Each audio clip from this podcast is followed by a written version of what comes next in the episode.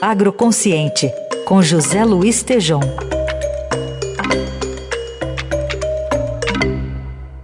Oi, Tejom, bom dia.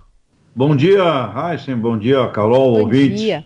Bom, segunda-feira você falou do congresso da ABAG essa semana, né? E você também conversou com um importante representante desse setor.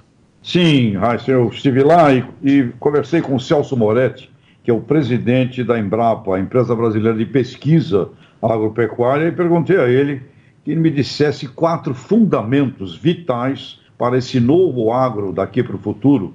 E ele me disse, vamos aqui ouvi-lo, Heisen, por favor.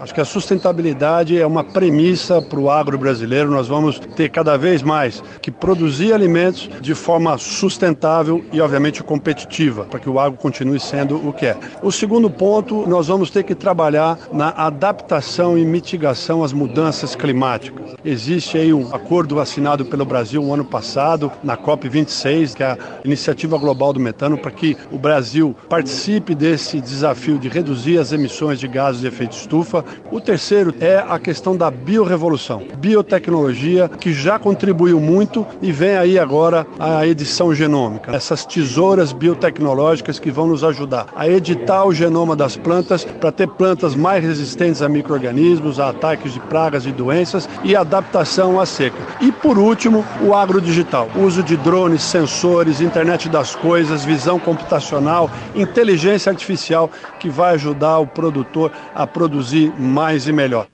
Então, Heisen, Carol, ouvintes, o presidente da Embrapa, Celso Moretti, colocou os quatro pontos, muito em convergência aqui com as nossas visões no agroconsciente, né? Sustentabilidade, mudança climática, biotecnologia e a gestão digital. E sobre biotecnologia, Heisen, Carol, eu tenho uma preocupação, que é a segurança genética brasileira assim como nós estamos enfrentando problemas com segurança de fertilizantes, de princípios ativos, fiz a pergunta sobre segurança genética do Brasil. E o presidente da Embrapa também me respondeu. Podemos ouvi-lo também, Raiz e Carol, por favor. Depois da década de 90, quando nós tivemos a Lei de Proteção de Cultivares, a Lei de Propriedade Intelectual, prova disso são os investimentos que ocorreram no Brasil depois disso. Nós conseguimos trazer empresas em parceria com a Embrapa, nós desenvolvemos cultivares, nós desenvolvemos plantas mais adaptadas aos biomas brasileiros, que contribuem para a segurança alimentar do Brasil e do mundo. Então, o Brasil hoje é um país que tem segurança jurídica para se investir em genética em novas cultivares.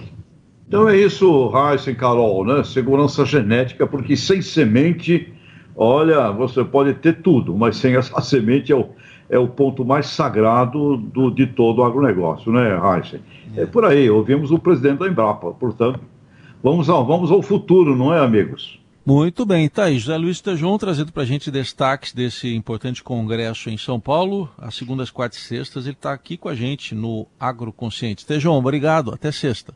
Grande abraço, até sexta.